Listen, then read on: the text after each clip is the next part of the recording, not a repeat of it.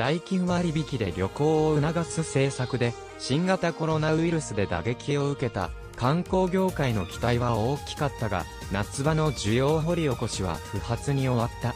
感染再拡大を懸念し、旅行をためらう人は少なくない。キャンペーンを見直すべきだとの声も出ている。図解、5とトラベルの概要、7から9月の旅行予約は、前年の2から3割だと大手旅行会社は嘆く。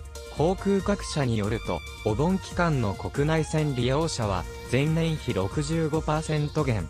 JR 旅客6社では76%減となった。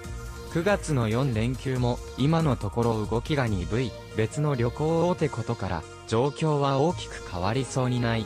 政府はお盆の帰省自粛を求めなかったが、東京都の小池百合子知事は、旅行や帰省を控えるよう呼びかけた。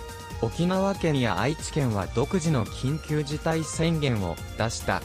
政府と自治体で異なる方針が旅行者の迷いを呼んだ。キャンペーンをめぐる迷走も尾を引く。感染者が相次ぐ東京都は事業開始直前に支援対象から除外され混乱を招いた。制度が分かりにくいとの批判は根強く、手続きの煩雑さもあって、キャンペーンに参加登録した宿泊事業者は全体の半分程度にとどまっている。感染拡大は今後も懸念材料だ。観光庁によると、新型コロナの陽性者が登録宿泊施設を利用したケースはこれまでに10件確認された。キャンペーンで感染が拡大するとの不安は払拭されていない。